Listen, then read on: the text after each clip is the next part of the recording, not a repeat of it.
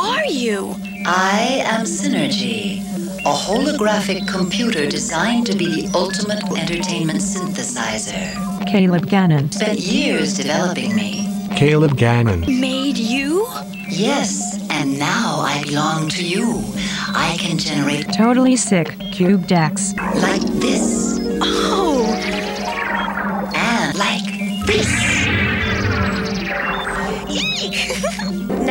that's an improvement.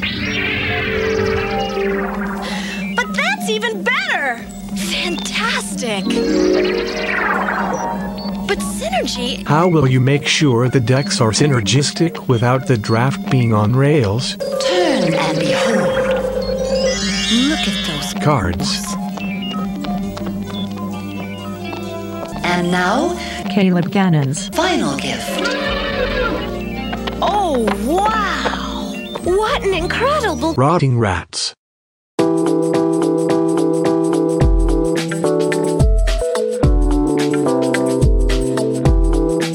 Yes, I am. And I got the new microphones. They're really nice, so I'm excited about that. Hello and welcome to Lucky Paper Radio. I am your host, Andy, and I'm here, as always, with my co host, Anthony. Went to art school, but ended up programming computers to make art for him instead, Mattox. Hi, Anthony. Hey, I think that's a pretty normal thing to do. You go to art school, you're like, damn, making all this art is so hard. What if I just make computers do it for me? I think it's probably getting more normal. I feel like it's probably Yeah. more students that are using. What was the? Uh, I can't remember the name of the software that you used during school 14 years ago to make Processing. Think is processing. what that's thinking what of, it yeah. was. Yes, you were a big processing boy back then. You used to make some beautiful stuff. Do you? I, I, you should do it again. Yeah, it's it's really hard to make to be motivated and care about stuff. It's it's hard. You know, art is hard because you have to have a, a reason to make it, right? And I feel like the generative stuff, especially, it's like I mean, you can kind of. What's your muse? You know, what's Yeah. sparking inspiration for you? I don't bring that up just to talk about your history as an artist, Anthony, but because we have a special guest on this episode of Lucky Paper Radio. He's a PhD in optical sciences, also a generative artist, Anthony, and a juggernaut of the Cube Draft YouTube community. His powered Synergy Cube is coming to Magic Online from May 4th to May 11th. It's Caleb Gannon. Welcome, Caleb. Hey, what's going on? Thanks for having me. We are so excited to have you on the show. We, uh, you know, frankly, a little behind the scenes. I try whenever I get word ahead of time that someone's cube is going to be on Magic Online. I try so hard to get them on the show because I feel like it's the perfect sweet spot for our audience because we have a lot of people that just listen to the podcast because they like talking about magic and want to hear us talk about game design principles and they just like the way we talk about the, the game. We also have a lot of cube designers listen to the show. And so getting an opportunity to talk about a cube that everyone listening could go play is like a thing we never get to do, right? Like there's only so many cubes on Magic Online, and the fact that we get to talk about an environment and people can then apply that stuff is really exciting. So I pester all the people that I find out they're getting a cube on Magic Online, but I'm particularly excited to talk to you because I feel like your whole sort of oeuvre is very in line with our values here at Lucky Paper. So I think it's gonna be a great conversation. Yeah, it definitely seems like that. And I definitely agree with your objective of working with cubes that are going to be able to play it online. Because one of the biggest problems with cube is like finding people to play the cube or getting to be able to play it online. Because right now it's hard to do that aside from Magic Online on a large scale. So Yeah, it's really cool to have my cube on there. Yeah, you basically can't. I know some people that like have their entire cube on Magic Online and they will do a draft on some third party service, then send all the cards out to all the drafters so they can build their decks and like manage all that. It just seems like a huge, huge burden. So really it's hard to do it in any way that's like officially sanctioned. So yeah, I mean, we talk about cubes so often and I feel like people kind of have to take our word for how they play because people are not playing our cubes than our audience. But here's a great opportunity to talk about your cube and then have people actually play it and put that to use. And maybe we'll get some feedback from listeners about stuff that you know worked well for them or didn't work well for them based on what we said. So I'm excited about it. It's gonna be a lot of fun. Yeah, likewise. So we start every episode, well, most episodes, with a pack one, pick one, usually from a listener submitted cube. But obviously this week we will do it from Caleb, your cube. So we have a pack one, pick one generated here that we're going to dive into. Do you want to give people any introduction to the cube before we do the pack one, pick one, or you want to dive right in? What makes sense to you? I guess I can introduce the cube briefly before we do the pack one pick one because it's Yeah, go for it. the the packs are overwhelming to see when you first look at it. So the name kind of explains it. It's a powered synergy cube. It is like a vintage level cube. We have all the Mox in, time walk, ancestral, and all that stuff. But I've removed a lot of the like degenerate single card win conditions. I think the best example is like Oko, where like Yeah. it's one card that when it's in play, the game is exclusively about that card. Another one I really disliked was like Hexdrinker. It's Yeah. just like a a tiny progenitus or whatever. Because the the normal thing with standard vintage cubes was like you get to like four mana and then you just play something big and win the game from there. What I'm trying to do with my cube is make it so that you need to plan out how you're going to win the game instead of like, oh, I accidentally played Questing Beast off Black Lotus on turn one and I win the game. In this case, it'd be like, Oops, what an accident. yeah. but you know what I mean? Like you just Yeah. have a big creature in your deck and you just play it quickly and that's like your game plan. This I'm trying to do something a bit more like carefully crafted of like if you get Black Lotus in this cube, it's good, but there's no like insane turn one play that's just one card. You need to have like Yawgmoth's will go into Storm. So the the objective is just to require a little bit more like thoughtfulness and care, and it makes the games feel a lot more exciting, I guess, because it's like I planned this and then it worked how I planned, and it was so cool. we are obviously going to talk about this a lot more, but before we do that, let's get through this pack one, pick one. So I'm going to read the pack, and then if it makes sense to you, Caleb, Anthony, I will go first, and then we'll kind of defer to you for what probably the correct pick is. You've drafted this yeah. cube a lot more than we have, so I think you probably have a better insight in here. We'll, we'll do our best before you uh, before you spoil the answer, though.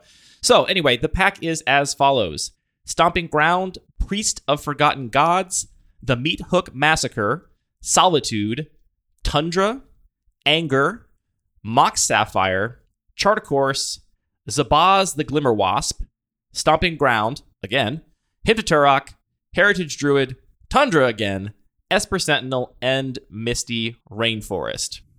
There's a little bit of an outlier in this pack, I would say, Anthony. I would say so. Uh, so we don't talk about a lot of powered cubes, but here we are. We have a Mox Sapphire. That's going to be the pick pretty comfortably, I think, right? I, I mean, I have to assume. I, I can't imagine a cube where the syner. I mean, obviously, we should say Mox Sapphire. I mean, it is synergistic. It's an artifact. It does things in decks that care about having cheap artifacts. We see cards like that supported in powered cubes very often. So it's not a completely synergy free card, but you'll play it even absent any synergy, obviously. It's just a much better island. So I think Mox Sapphire is definitely the pick here. What's your second pick, Anthony? Let's go one step beyond that just because Mox Sapphire might be a little obvious. Yeah, I, I'm very curious about what Caleb has to say about this because I know in this environment there are a lot of really key synergistic pieces that you sometimes do pass power over something that you know really makes your deck work. My guess is that pack one pick one is still not the spot to do that, but we'll find out in a minute. The next couple things I'm looking at are Misty Rainforest, Solitude, and the Meat Hook Massacre. Uh, I think those are all pretty similar in terms of where I want to take them because there is a lot of fixing. I'm, I think I'm going a little lower on the fetch land, and I think I'm actually going to take Solitude first. There are a lot of combos in this environment, so having some interaction, especially free interaction, uh, could be really critical. I agree with you. Solitude is my pick as well. I don't rate Misty much lower for there being a lot of them. I still really value fetch lands, and I will take them very, very highly. Here, it's really close between that and Solitude for me. What puts it over the edge is that I think Solitude is kind of in a vacuum, just a very powerful card. I'm very happy to run absent any synergy or kind of combos with it. And as soon as you do have the kind of thing we have going on in modern with ephemerate and solitude and other kinds of blink strategies, ephemerate being uh, one of the key arts for this cube that we see on the, at least the blog post, that's when it gets even better. So it's a card that has a really, really great floor. And if it's an environment where I can expect to build around it, I really like Solitude as a pick as well. But Caleb, we got to know what are you taking out of this pack? Yeah. Well, you guys did pretty great so far. So Oh, wow. Definitely. I'm gonna print that out and put it on the wall in a frame. yeah, so definitely the pick is Mox Sapphire first. Pack one, pick one, taking power. It's kind of no brainers in that case. One thing I want to mention, you guys both pointed out Misty Rainforest is the key card. But uh, in this cube, finding uncolored duals is actually oftentimes harder to do than finding key fetch lands. So it, it is sometimes better to take like a Tundra first and then get Misty because with Tundra, like Misty Rainforest, Scalding Tarn, Arid Mesa, all fixed for blue white. But if you take the Misty first, then you have to find specifically a blue white land. So it's a little bit more limiting, I guess, in that case. Interesting. Yeah. that's definitely true. I found that in uh, you know, my environment I also my main cube, Caleb, I also break singleton for lands. So I have in my 360 cube, two of every fetch land and three of every shock land, no natural duals or anything. And I definitely found in that environment that pack one, pick one, I will still be looking at fetch lands just because they can go in so many decks. Like the Tundra, I need to be playing blue and white to some degree for the most part for that to work. I could do the totally off color fetch thing where, you know, I put it in my white red deck and I'm using a blue fetch to fix for the white part of it. But for the most part, if I'm taking Tundra, probably playing some combination of blue white. But then I've had lots of pack discussions and draft discussions with other players where, you know, pack two, if I if I as soon as I know what color I am, whether that's later pack one or pack two, I'm always taking my first on color dual above any fetch land, right? That's so important to get turn all the fetch lands on that it immediately, as soon as you know what colors you are, for me at least, becomes a much higher priority than any fetch land. So I think it's a very valid point here. What is the overall breakdown of lands you're running? I know you're breaking singleton on your lands. Yeah, so I'm running three of each fetch. I think I'm running two of Prismatic Vista, the one like fetches for any basic, and then it's two shocks, two duals. And I haven't completely settled on that. I might move to all duals or like three duals, one shock. But at least at the moment, and probably on Magic Online, it's going to be three fetches and then four dual lands. And then I'm running one of each of the 10 triomes as well. I feel like we could have a 25 minute conversation about just the distribution of natural duals and shock lands in a cube like this. That's something I think about for my cube all the time. Maybe we'll come back to that though. It's a little bit of a tangent from the actual subject at hand. Yeah, it's a super deep dive. So you're also on Sapphire. Is your second pick also Solitude, or is there something else out of this pack that really speaks to you?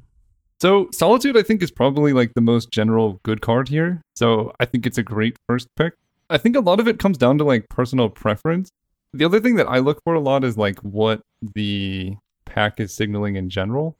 Because you could also take like Heritage Druid It's just a really strong enabler for the elves deck. Like this card enables you to just go like turn one Heritage Druid, turn two two elves, have like three mana and just kind of go off from there. And you're not passing any other like elf cards really. So if you want to try and like cut off elves, you could take Heritage Druid there. But I think Solitude is a great overall pick, especially for like people new to the cube who don't know like the intricacies of the elves combo. I would do that. And then Anger for me personally is just a pet card. I love that card. So I could see doing Okay, what's that your too, favorite think- art of Anger though? Is it the new art or the old art?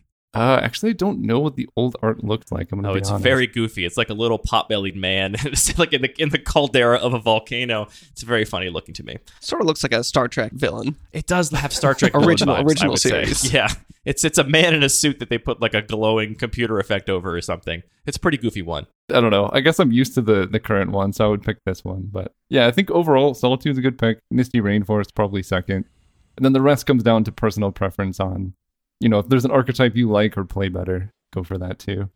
If you want to have us do a pack, we'll pick one of your cube on Lucky Paper Radio. You can send a link to your cube to mail at luckypaper.co. Please do include your name and pronouns. You could also send it to Wizards of the Coast, and if you're on Magic Online, uh, we'll pester you. That is true. If you want us to do a pack, we'll pick one from your cube. Submit it to Wizards of the Coast, and then get your cube on Magic Online. Then I'll pester you to come on the show, and then we can do a pack one pick one from it. That's the other avenue to getting to getting your cube on Lucky Paper Radio. Two uh, two equal options there.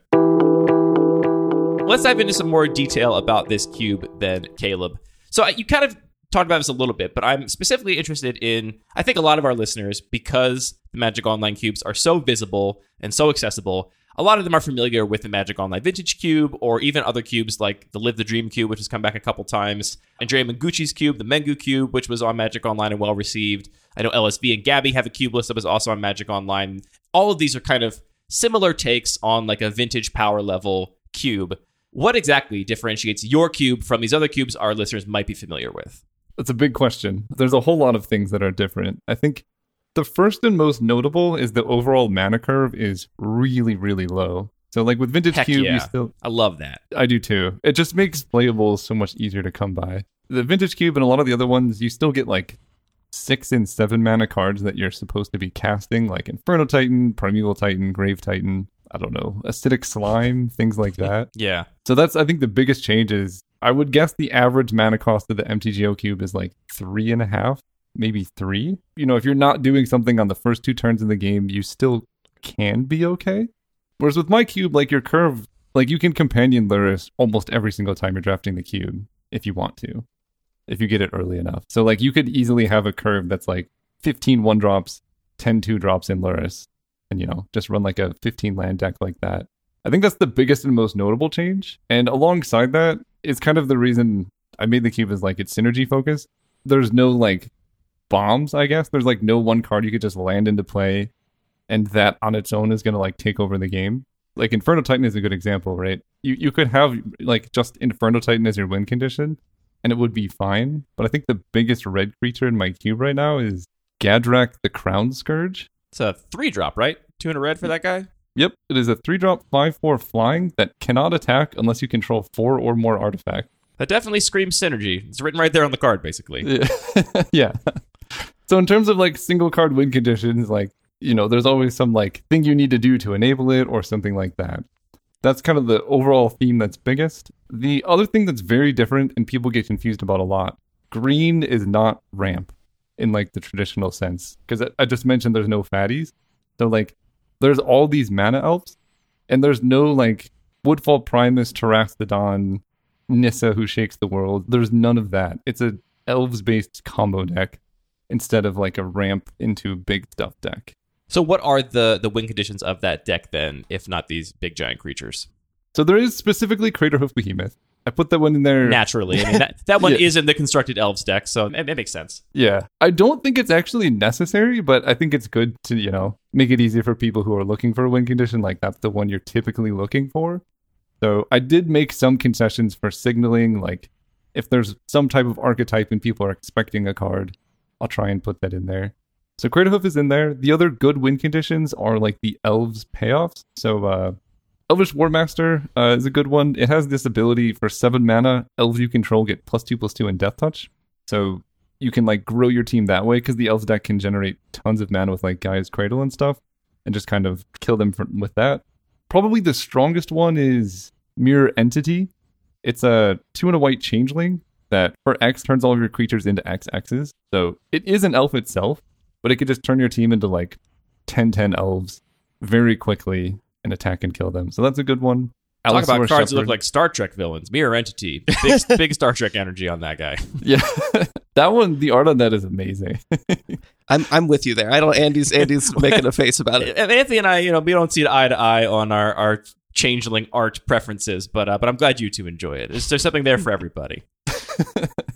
I, so I really enjoy this approach, especially to green. I feel like when we started playing cubes, and Andy was the first one to design a cube, sort of like inspired in a lot of ways by the Magic Online Vintage Cube. For sure. I mean, it's all I knew of Cube. really. Right. I didn't know anything else. and I, as a, a, a green mage, was excited to draft green, but just the decks weren't a lot of fun to me because it was like, yeah, you have to have things sort of come out in the right order and have your right mix of your enablers and then your big payoff. And then if your opponent had a Doomblade, you're kind of out of luck. Essentially, you're kind of saying a lot of these spells are modal spells. It's like this is a cheap creature you can play early, but then it is also your big late game win condition. And your primary game plan is cast a whole bunch of spells and draw a bunch of cards. That just sounds like such a more exciting and fun gameplay to me. You're really not kidding also about the average mana cost. Looking at the Magic Online Vintage Cube, the mean is 3.2. So About pretty- what you pretty guess. I think about you what guessed you guess. wow, and a half, that's yeah. pretty good. Uh, and yours is all the way down at two. And if you actually go on Cube Cobra and just use the the sort by mana cost, not only is it like wow, there's a huge slant of- all the way to the left side of the screen, but also you go to the right side and it's like okay, well you're not actually casting a Greater Gargadon or dig through time for a full cost. So, So, the ones that are even bringing your average up are, you know, not Right. cards that are actually going to be a cast for those mana costs. so yeah, I think on both those points, Andy and I are very much with you. And like those Oh, are we love we love cheap you know cards. not objectively good or bad, but that's, they lead to the kind of gameplay that we enjoy more.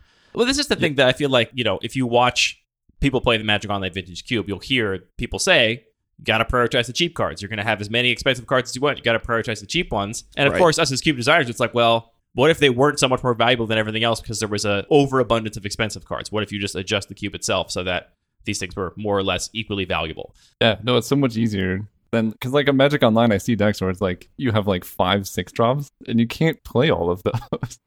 but if you have like five one drops, it- it's totally fine. So it just leads. And then you get to, more choose the ones you do play. Exactly. And it makes the the big ones you do see like super exciting. In my cube, one of the best finishers in the entire cube, like the strongest card is Titania Protector of Argoth. She's the one wherever a land is put in your graveyard, you get a 5-3 elemental creature token. Yeah, pretty And, good like- with triple fetches, I would say. Pretty good with triple fetches, pretty good with Zuran Orb, pretty good with Greater Gargadon, we mentioned earlier. Mm-hmm. So it's like when you do see these big creatures, it's not like, oh man, another chunky thing. It's like, wow, that is an awesome curve topper or whatever from my my deck, so I can use her to win. So it just makes it feel more exciting because it's like this rare, large creature that does something cool. Yeah, the other thing about the rogues gallery of green beefy boys we mentioned earlier, your Woodfall Primuses and Terastodons and stuff, is that they're kind of interchangeable. Like you'll just take whichever one you get at the right point in the draft, and it doesn't really pull you in one direction or the other. It's like, all right, I got my big creature that I cast and hope survives and kills my opponent.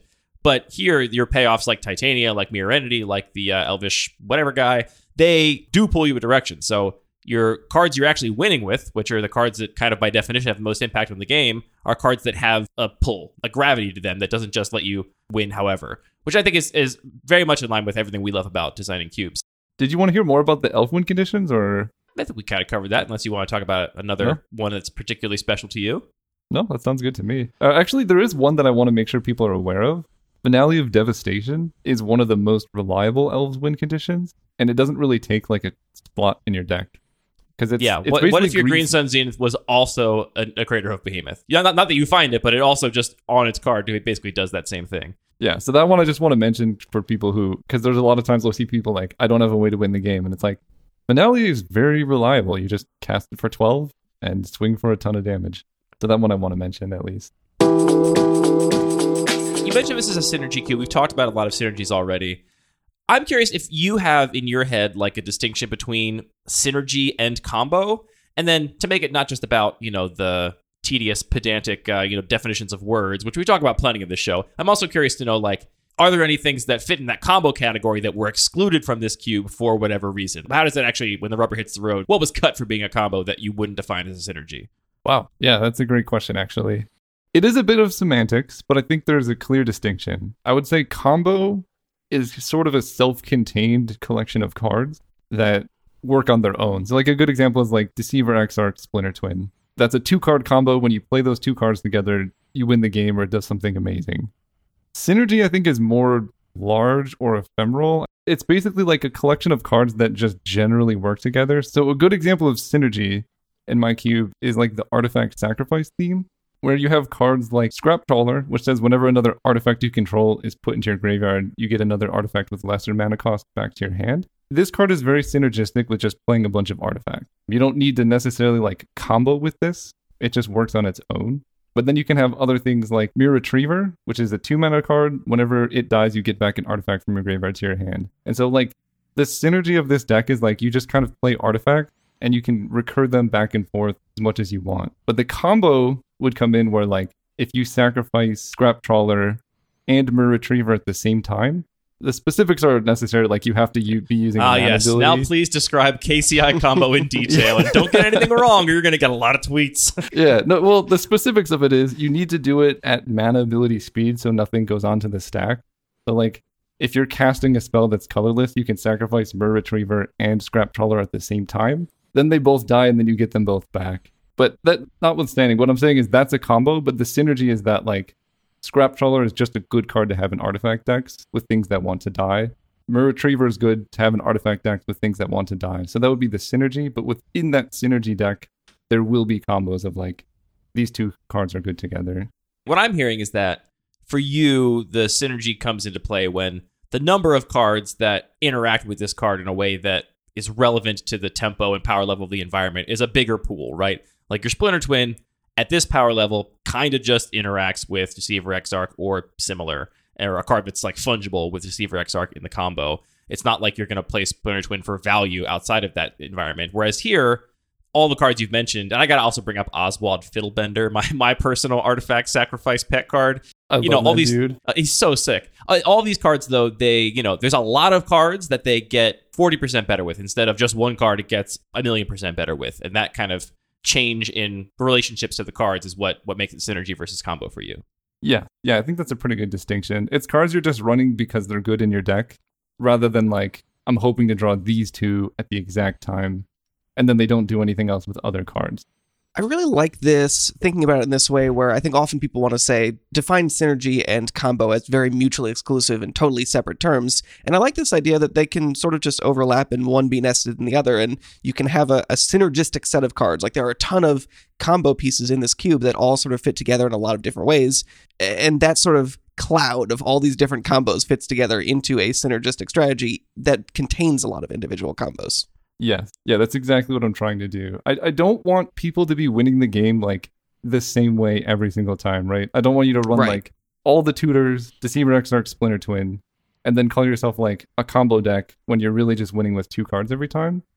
I want the decks to feel like this like big machine that you've built that kind of like every little piece of it kind of fits together to make this awesome masterpiece that works together. Whereas, like, you know, I draw this one card, I guess going back to the artifacts deck, like, I draw my Scrap Trawler and then I can start getting value off of my Oni Cult Anvil. And then, you know, you slowly put pieces together and everything works together instead of like you draw for, I think one that I cut, he's the three mana zombie that when he enters, you like venture into the dungeon. I think you, I know you're, you're talking about the one that just keeps doing it, right? Like it can come back to your hand or something. I, I forget. It's the one. yeah, that's, it Oh, wins yeah, with yeah. Aluren. Uh, Acererak the Archlich. Yeah. So that this is an example of a card that I cut for being combo oriented instead of synergy. Acererak basically says when he enters, venture into the dungeon, and if you haven't completed the dungeon, return him to your hand. And so like when I first put the card Aluren in my cube, everyone was like, Well, you have to put Acererak in your cube because he wins the game with Aluren. But I didn't want Aluren to be like well, you take Aluren, you play Acererak, and then every single time someone plays Aluren, you just die to this one zombie. I want it to be like, you know, there's so many three mana creatures out there, and it's way more fun when you're not honed in on this one card that's always going to win with this. That, Yeah, that's an yeah. example, I guess, of a combo that I didn't want to include that probably would have been stronger for the cube, but it wasn't really synergistic because you're not playing this dude in anything else. Well, it would be stronger for the player that drafts those two cards, but it doesn't mean stronger for the cube as a whole, right? It's because that's not contributing to your design goals if it's just creating a, a playstyle that isn't what you're interested in. Yeah, yeah, that's definitely true as well. the way we're describing this is definitely my experience of synergy and combo. That the two, it's like a spectrum, not like uh, you know binary buckets you can drop things into. I, I have another cube, Caleb, which is a a very silly, very high powered cube. I call the degenerate micro cube. And in that cube, I do have a lot of combos, like pure combos. One of my favorites is Bomberman, and there are also a lot of cards that are viable in that environment that end up being just well, I would describe them as synergistic with the combo pieces. So, like for example, if you have a Bomberman deck and you just take Bomberman out and you put Emry in, Emry Lurker of the Loch, you kind of have a deck that is really no longer a combo deck. It's just like a very powerful, value oriented synergy deck. And so that is kind of true for almost all of the combos. You can, you know, you can flash in Worldspine Wurm and just win, or you can flash in uh, an Ashen Rider and use it flash as a big removal spell in a control deck. And you can find these like synergies that are no longer win the game combos, but they all kind of are on this same spectrum. So I, that's definitely what makes sense to me in terms of thinking about this as a spectrum of like wide, open ended to narrow and extremely powerful, just kind of immediately game ending. Yeah, no, I think that sums it up pretty nicely. I've also lately been thinking about Magic kind of in terms of like a roguelike, or at least, you know, it's not a roguelike because it's a two player and it's competitive or whatever, but the actual like how your deck plays out is very much like a roguelike, right? You have this random information that you kind of play through it once, it's linear.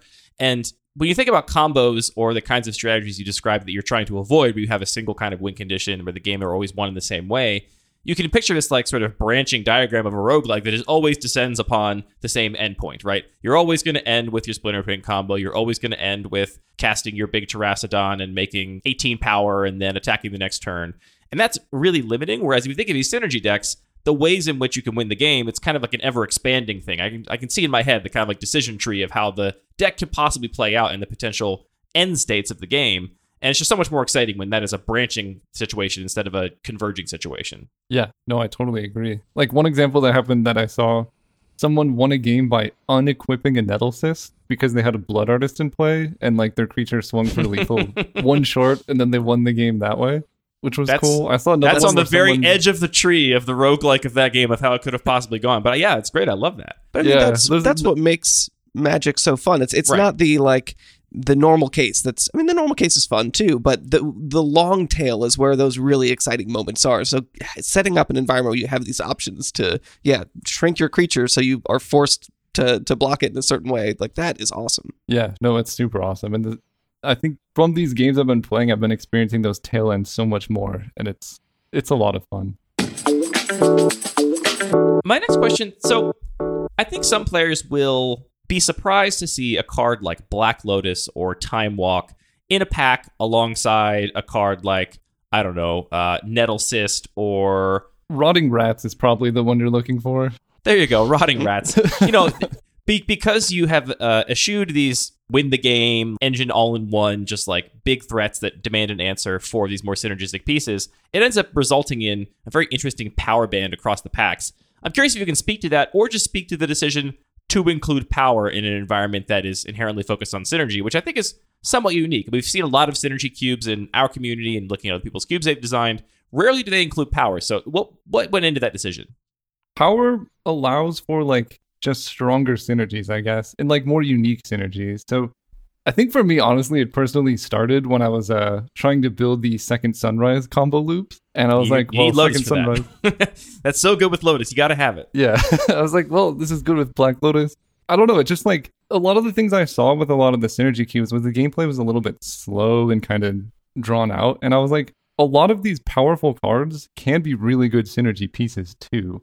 I know we mentioned the KCI combo loops, but like having a Mox in your graveyard is like a really important part of that combo loop where like you can't really there's just some combos that just don't work when you don't have like these powerful enablers. Storm is kind of similar. Yawgmoth's Will Black Lotus is a lot better than like using Lion's Eye Diamond.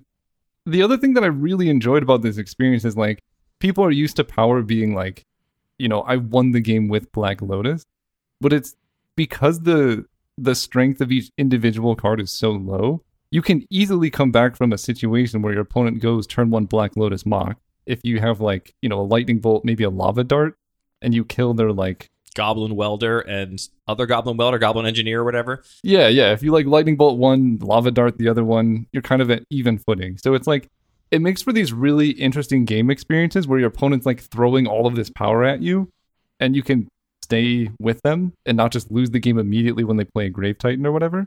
So that's a really interesting thing. I, there's so many anecdotes or stories of people who are like, "Yeah, my opponent went turn one Mishra's Workshop into artifact, artifact, artifact, and I went Ratchet Bomb." it killed their whole board or something like that, or engineered explosives for one.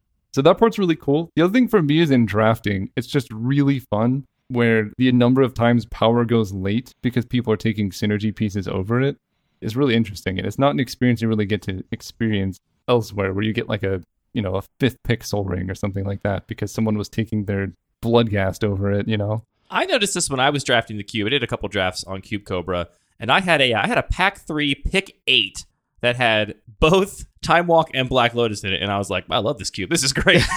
I love a cube that gives me a pick a Black Lotus in pack three. That's uh, that's always good news. So you're saying the bots really know how to draft the synergies? I mean, they know how to make me have a good time. The bots are currently programmed for me to have a good time. I think. Yes, yeah, that is what it's set to. The I will say specifically the bots on Cube Cobra don't do a great job of drafting this cube, so you don't get the same experience as like drafting it in person, where like Yeah. you're constantly wheeling late game synergy pieces. But it is common to see. I think I got a fifth pick time walk today when we were doing a draft. I, I had this experience with my Degenerate Microcube too, which has a couple of pieces of power in it, specifically Time Walk and Ancestral Recall, which initially players were like, these must be completely overpowered. But the nature of that environment, they're just not. You would rather have, in many cases, like Gitaxian Probe over either of them, even like Pack One Pick One. And so it's funny to watch players that are like, oh, they, they come into this you know community where we've been drafting this cube a bunch, and they're like, hey, surely you're all wrong. You just haven't realized how broken this card is. And they play it, and they're like, oh yeah, Time Walk is kind of just like a cantrip in this environment. Like I'm not winning with like tempo. I have to win with my cards, and so No, we just we decided it's an expedite. Yeah, it's, It's very specific cantrip. Basically, in that in that environment, Time Walk is for killing your opponent with Blightsteel Colossus after you've tinkered it out before they can untap and remove it somehow. So that's pretty much what it what it does there. So yeah, it's, it's really fun to recontextualize these cards and uh, and see them work in different ways. And that that to me is like the the best reason to play Power is you get to play Black Lotus as a combo piece, not as a just you know drop your four drop on turn one and then run away with the game because there's a million four drops that can't really you can't really come back from being played on turn one. But that's not the case here. And so I think it's a really exciting place to play power. The other thing I like about power is that it just makes games go a little bit faster across the entire board, which fast games are also fun. So Yeah, and just the I think guess the variance between speed is also really fun. Like you can have one really fast game and then like a long drawn out game. It's just less monotonous. And Yeah, variance is like a really important part to making Magic fun and creating, just like you're saying, for all these other reasons. This is just another way to inject a little bit more games play out differently. You're not you're not going to sit down and just have the same experience every draft, which is super important to keeping things fresh and fun. this is why I come back to the roguelike example. Everyone complains about Magic having variance. I'm like, imagine if a roguelike didn't have variance. Like, I just played the one perfect Slay of the Spire game and I'm done. I played it. There it is. It's like been perfectly chosen. Variance is so important to that. And that to me is exactly what any kind of card game is. Yeah, no, I totally agree. Maximizing variance is part of the, the goal of that as well. Power will definitely do that, but in a way that it here seems like it would be very novel. You know, it's maximizing variance in a way where it's like, I didn't know I could die to Black Lotus on turn one into these three cards that I've never seen do this thing before, which is at least novelty if you are going to die to a, to a Black Lotus. Oh, and the I think I mentioned this a bit, but I just want to reiterate. There are some strategies that are like basically impossible if you can't turbo them out with power. But then once you get power, it, it's like an entire strategy that's only possible with like Black Lotus. I think kind of I mentioned Second Sunrise, but there's a couple others that are like it wouldn't be possible if you couldn't do it quickly because it's normally very slow. So it's cool when those like once in a lifetime archetypes come out of the works and you play against them or get to draft them. It's just such like a unique experience. I have one more question about playing the cube. Then I want to get to some questions about designing the cube. We have to address the question if for the pure spikes out there that are like, great, the cube's on Magic Online, but I really just want to grind wins. You know, I don't care about having a novel experience. I don't care about putting together a combo I've never put together before. I just want to know how to win at this cube. Do you have any tips for those players for navigating this environment if you are just hell bent on uh, on getting those trophies?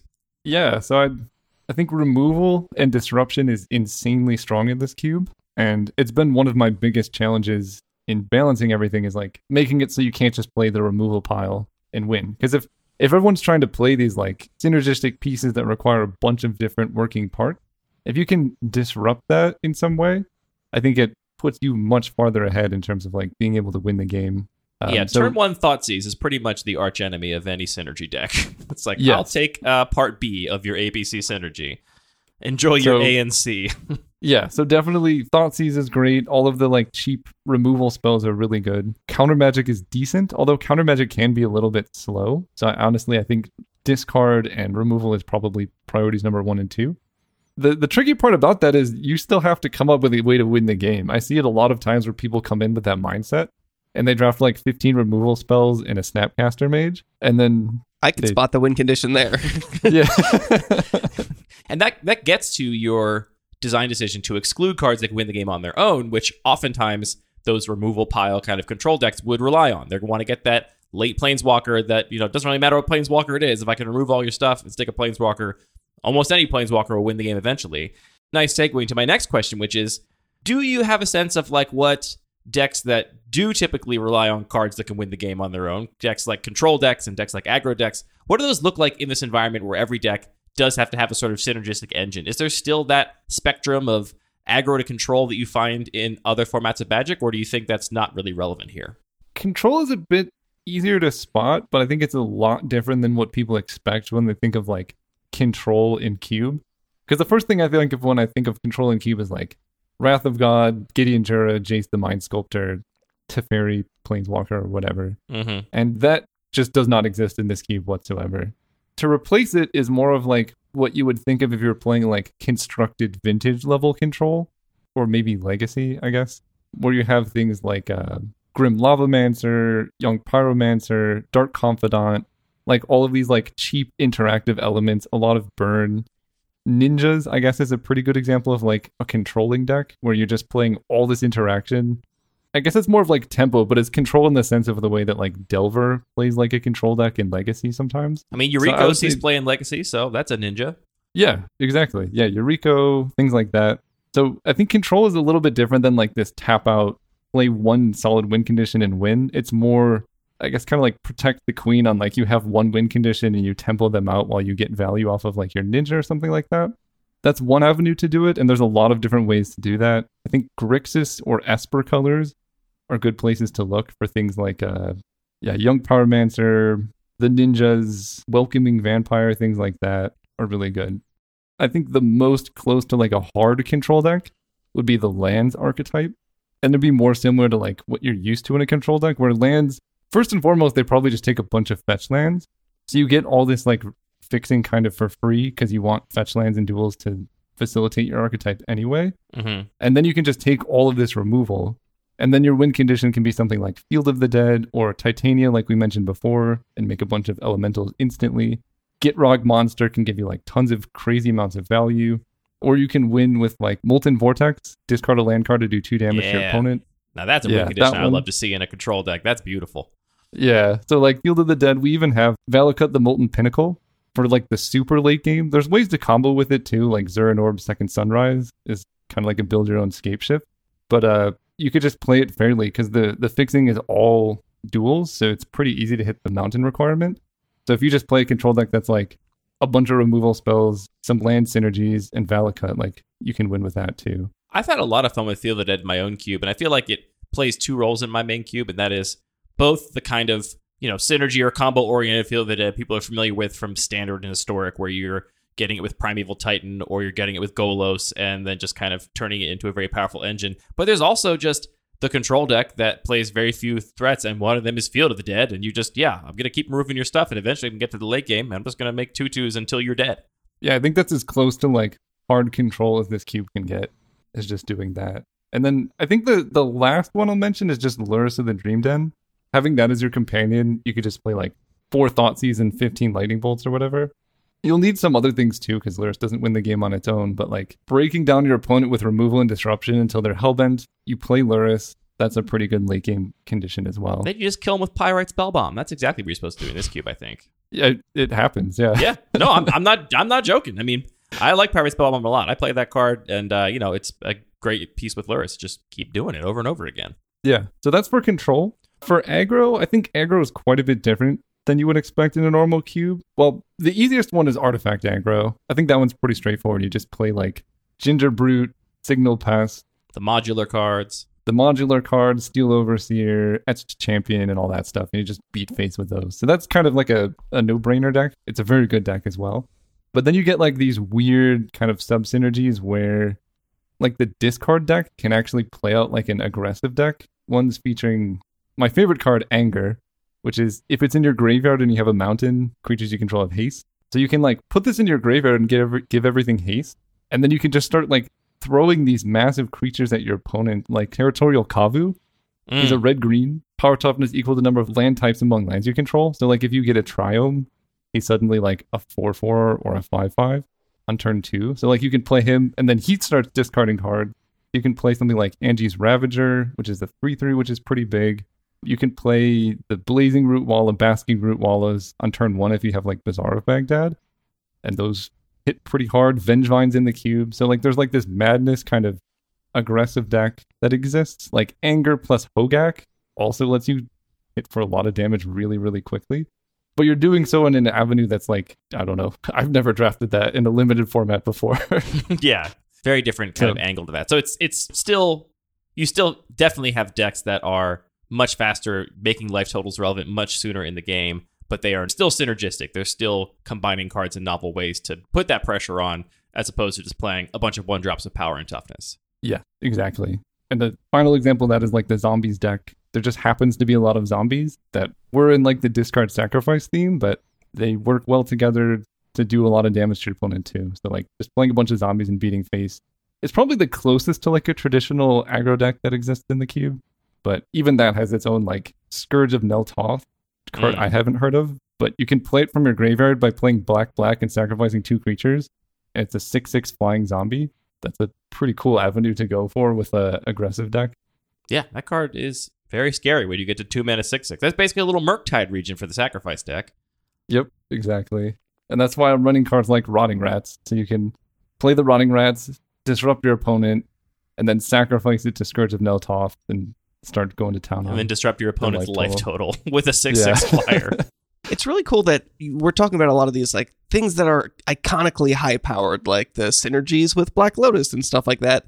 I love that we also have these tribal themes that are just like, yeah, they've printed a lot of great zombies, and if you put a bunch of zombies together, they work really well. No, I the zombies is kind of one of my pet archetype, Uh, but as I've been building it, like it just ended up working that like it does work really well. Headless Rider is a very strong magic card.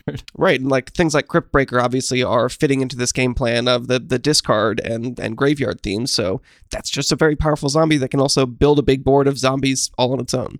And it's kind of what happened with elves too. I just wanted green to be not what it was in the like ramp, I guess. So I wanted like this kind of creature based combo synergy deck, and it just so happens like if you're playing a bunch of glimpse of nature effect elves, you kind of get for free, and then you can run some really fun elf synergies as well, which was really nice.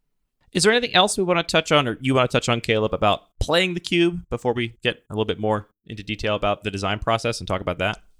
No, I just I, I guess I just want to stress like the the biggest thing I see people do wrong is going way too deep into a synergy and not thinking that your opponent's also doing the same. And just prioritize disruption. Even like one lightning bolt in your combo deck, you you need it. That's my one tip of advice.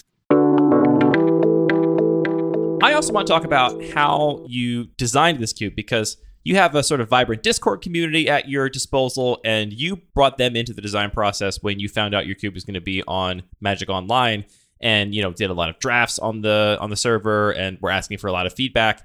And I know we have a lot of listeners that design their own cubes and get feedback from their play groups, and I'm really curious to know how you navigated this process of asking for this feedback from your community and how you like guided that, and then also just how you dealt with conflicting feedback or feedback that didn't make sense to you, but you were hearing a lot. What was this process like of designing this with a community of people?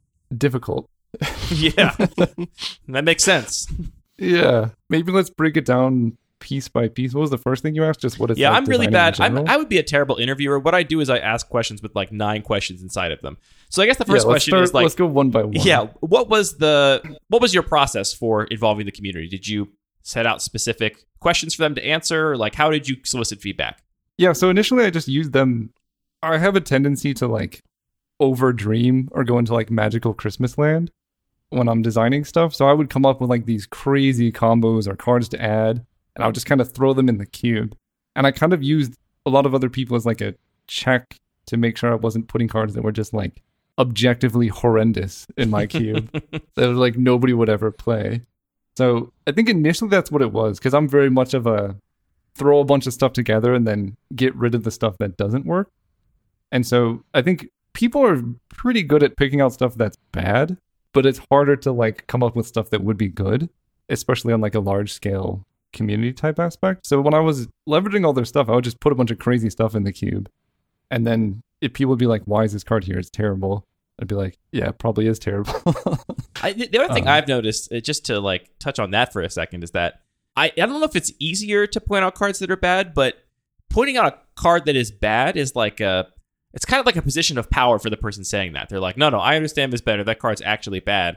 Suggesting a card is good is a little bit vulnerable because you open yourself up, yourself up to someone saying, actually, no, that card is bad. You don't understand it. So I feel like I observed that same thing where people are more likely to point out a card they think is bad because I feel like it it feels like the sophisticated you know perspective because so few cards can be good and so like dragging a card for being bad is much easier than saying a card is good because you open yourself up to being dragged by somebody else Yeah, that's exactly it. So I basically decided that I was going to be the one who's going to be vulnerable, and it it kind of sucks sometimes, right? Yeah. you, absolutely you're like, all these synergies I planned out, and everyone's like, "This is terrible. Nobody likes it." I'm like, "Oh, oh no.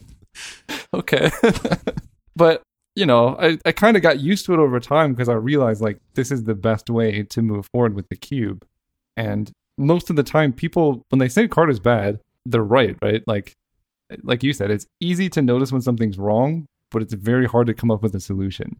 And there's incentive for them to do it because it makes them feel smart or whatever. So that was my like kind of stage one goal is to just use the community as a way to remove bad stuff. And then I would kind of dream up like these crazy concoctions and throw them in. And over time, this process, it took a long, I mean, I spent way so long on this cube and it's been through so many different like archetypes, but basically what I would do is like overnight I would come up with like this crazy plan of like this whole archetype I would put into the cube and I would change like 50 cards overnight. And then we would do a couple drafts and people would be like this card's bad, this card's bad or I would notice these cards are bad and we would remove them.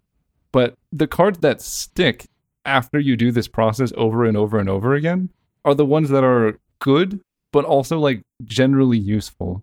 And I think this process is a good way to identify cards that like overperform or they're good in a bunch of different archetypes. Because there's sometimes I add cards for like one specific purpose, but then people play them in some completely other off the wall archetype.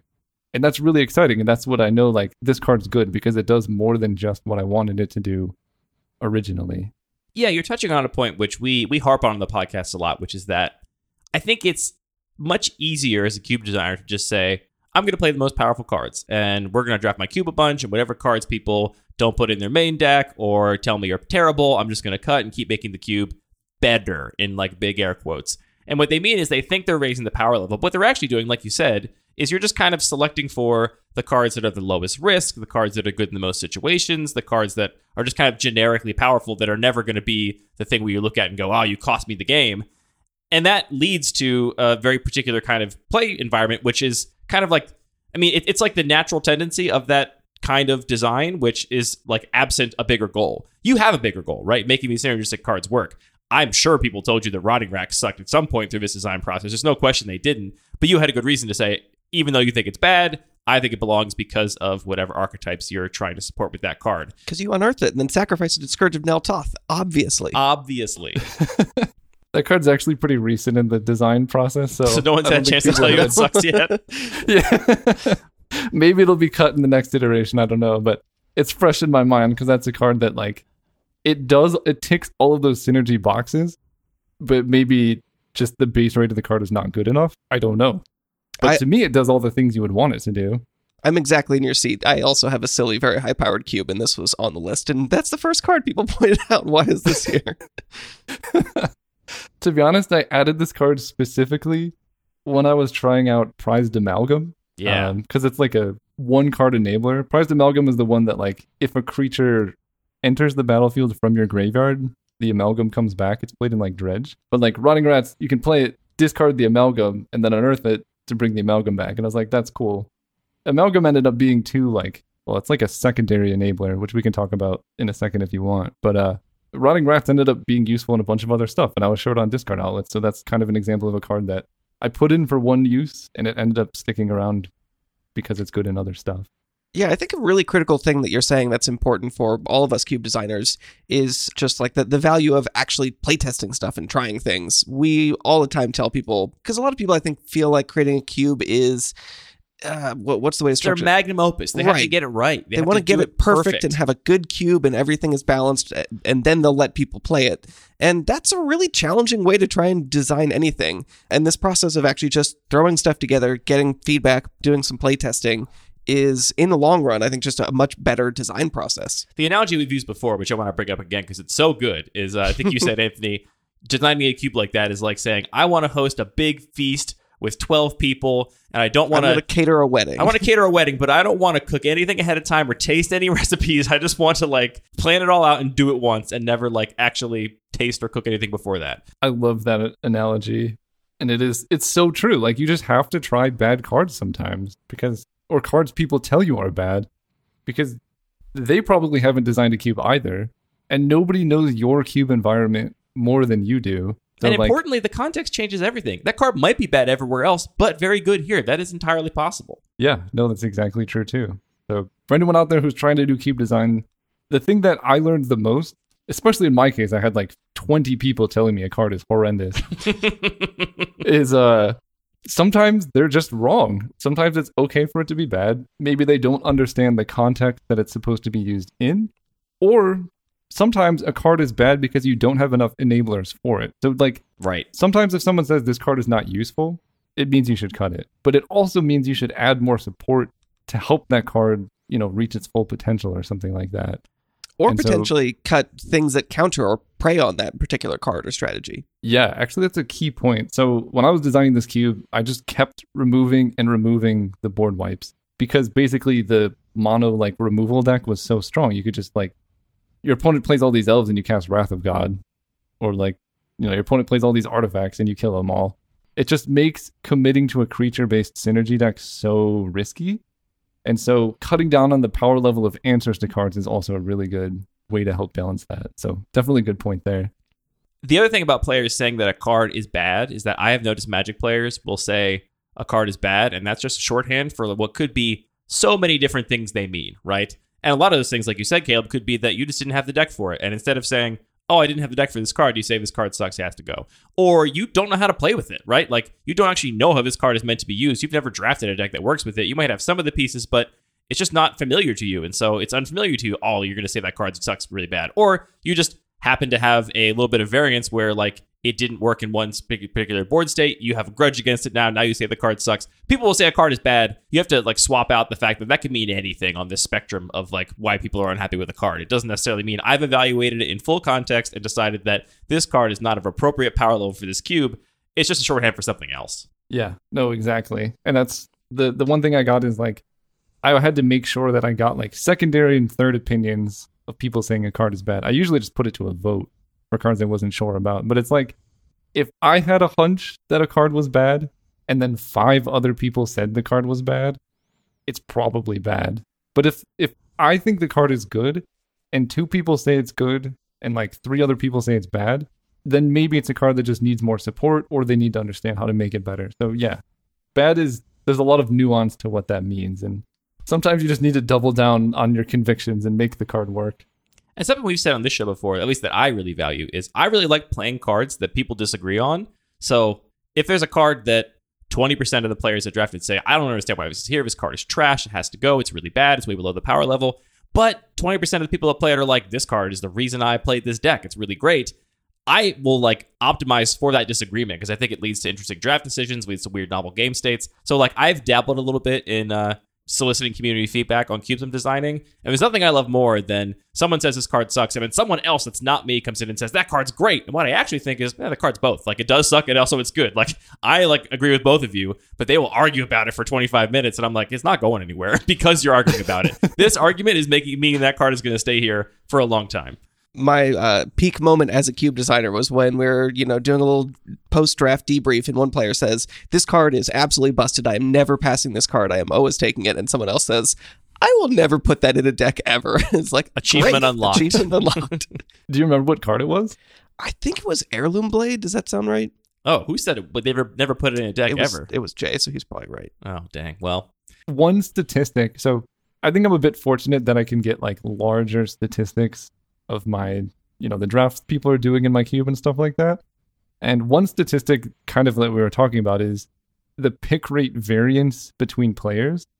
So when I'm looking at the cards, I calculate like an average pick rate. You know, like people see this in a pack, they take it 10% of the time or whatever. Mm-hmm.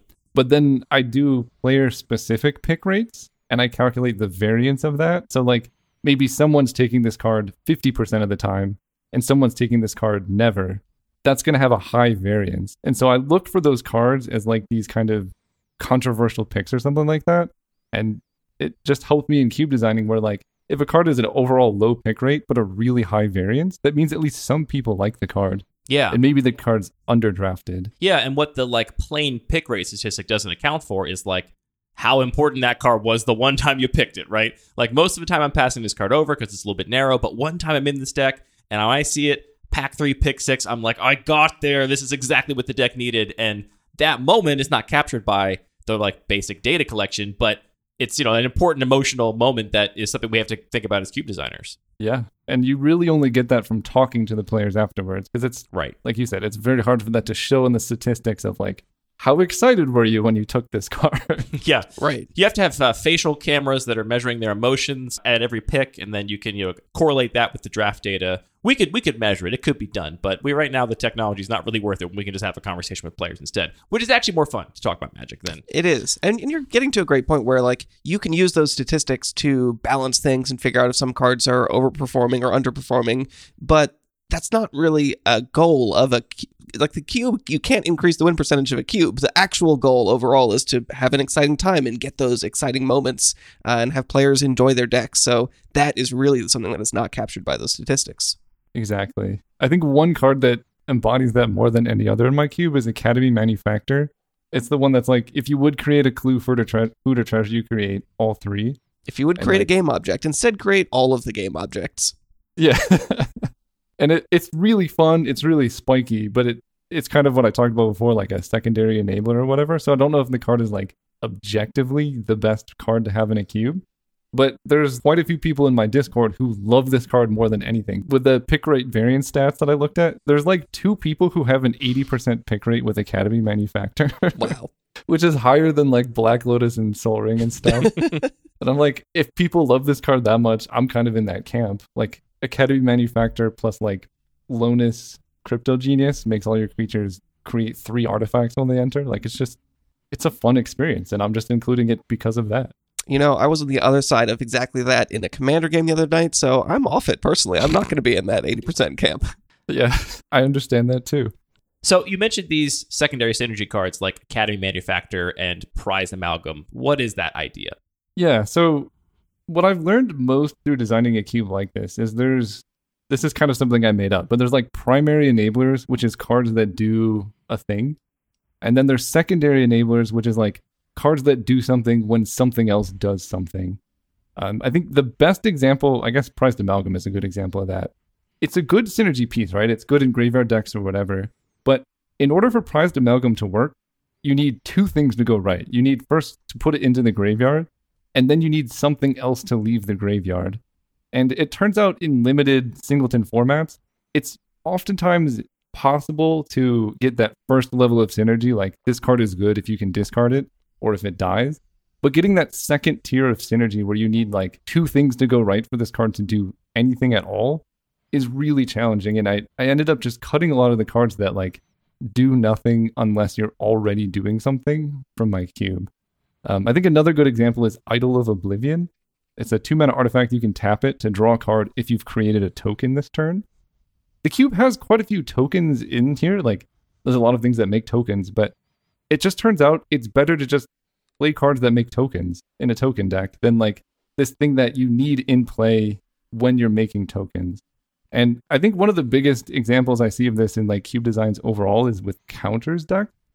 I tried so hard to get hardened scales, the Ozolith, and things like that to work in this cube. But it, it turned out from all of my testing is like it's just better to play more cards that care about counters Yeah. on their own right right. than play hardened scales because the decks that want hardened scales are probably short for like modular creatures or whatever, whatever else like that. So that's what I mean by a secondary enabler is like this thing that enables a synergy that requires something else to turn it on, I guess. I have a cube with a hard scales archetype that I have bent over backwards to make work. And I will say that there, specifically the creatures, the Winding Constrictor and the Selesnya one from Guilds of Ravnica that have essentially the same text are really helpful because they're also bodies. Because, like you said, you have to be so committed to that archetype to ever take hardened scales over just a combat trick that puts a plus one plus one counter on something, or any creature that cares about plus one plus one counters at all, because those cards have a much better floor. If your deck is not fully committed, it still does something. It still might have a synergy or a combo with it. If you're not 100% committed to counters, then Hardened Scales might do literally nothing in a lot of hands in your deck. Yep. Yep, that's a good point. And there there are some cases of this where it's fine. Like if your de- if your whole cube is based on counters and it's in multiple colors, like you can get enough stuff. Yeah. I think a good example of cards that are like fine, maybe, or like Blood Artist, where this, you know, it requires you to be in a sacrifice theme and for things to die. But creatures are so ubiquitous that it's probably okay. Like you'll be able to activate it. So it just depends on the specific makeup of your cube. If it's if it's a synergy that's kind of across multiple archetypes, a huge part of your cube, then secondary enablers are fine. But I have been trying to avoid them in designing this because it it just leads to a lot of like weird do nothing hands or like last pick cards. Is there anything else you want to address on this episode, Caleb? I feel like we're about at time. I don't want to keep you all evening and also don't want to have to edit a two hour podcast. So, is there anything you want to cover, though? I just want to thank my Discord. I mean, like like I said, there have been so many people who are so helpful with like drafting this, giving me feedback and all of that. It, it definitely would not have ended up as good as it is without all of that help. So it was my brain project, but there was a lot of people who supported me and like playtesting this, coming up with ideas and things like that. And we'll put a link to that Discord in the show notes. So, if you want to uh, join, go over there and check that community out. Come play some games with us and take Academy Manufactor. and, and wait, everyone has to go over and tell Caleb that Rotting Rat sucks so that we can No, you know, no. che- check that box. No, don't do that. That's rude. I'm a I'm a rotting rats defender here. I think it's a good card, and it has stood up to the test of the time so far. But it's it's a card that is in my mind like I'm at the very final stages of fine tuning this cube, so I'm like just looking at under a microscope. Like, is rotting rats good or not? I don't know because it's one I added lately. Or like I'm even considering the difference between lava dart and forked bolt, which are like That's a pretty big difference. similar cards. You know, I think even when you, you you're sort of saying you have this goal of like perfectly fine tuning it because you're you know you're unlike most of us actually getting this on a, a big You platform. do have lots- a you wedding. Do have you do have a, a wedding indicator. a wedding indicator.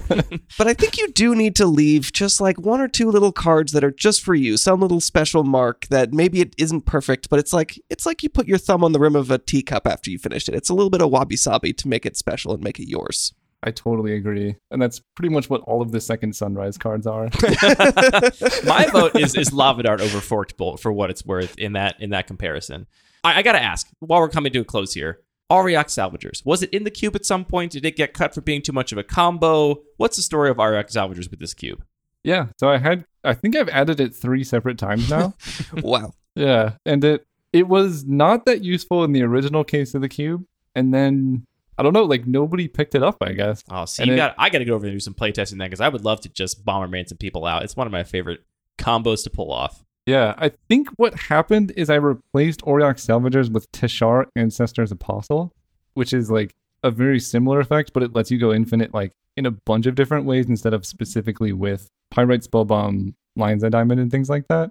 I think that's what Fair happened enough. because As long as you tried Yeah. it, I just had to make sure you tried it because uh, you know that was definitely a pet card of mine. I'm looking at the cube and seeing all the pieces of the beautiful Auriok Salvagers deck, but if you tried it and it didn't work, it didn't work. That's why you got to try cards.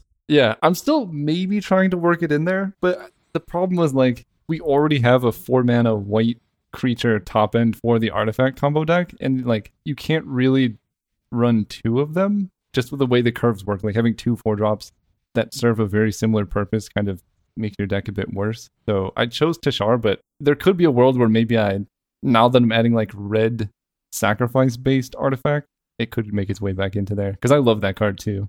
Yeah, and I guess that, that is one of the cards that would probably have a uh, a very low pick rate. But if you were to look at the range of variation in that pick rate, and I was in the draft pool, it would be you would see some uh, some people prioritizing it highly. That sometimes that's the card you get, and you're like, this brings the whole room together. It's beautiful and perfect, and I love it. But oftentimes it's kind of a four minute two four with flavor text. Yeah, I think I basically ended up running like a junk diver instead, which I know probably hurts your soul, but it's no. a card that Junk does Diver. things I, in a lot of. I have fond memories of playing Junk Diver as a child. I love the brown card frame. You're not going to hurt my soul with the Junk Diver. I love that. It's too good. All right. a little little brass pigeon. Come on. Ooh, so great.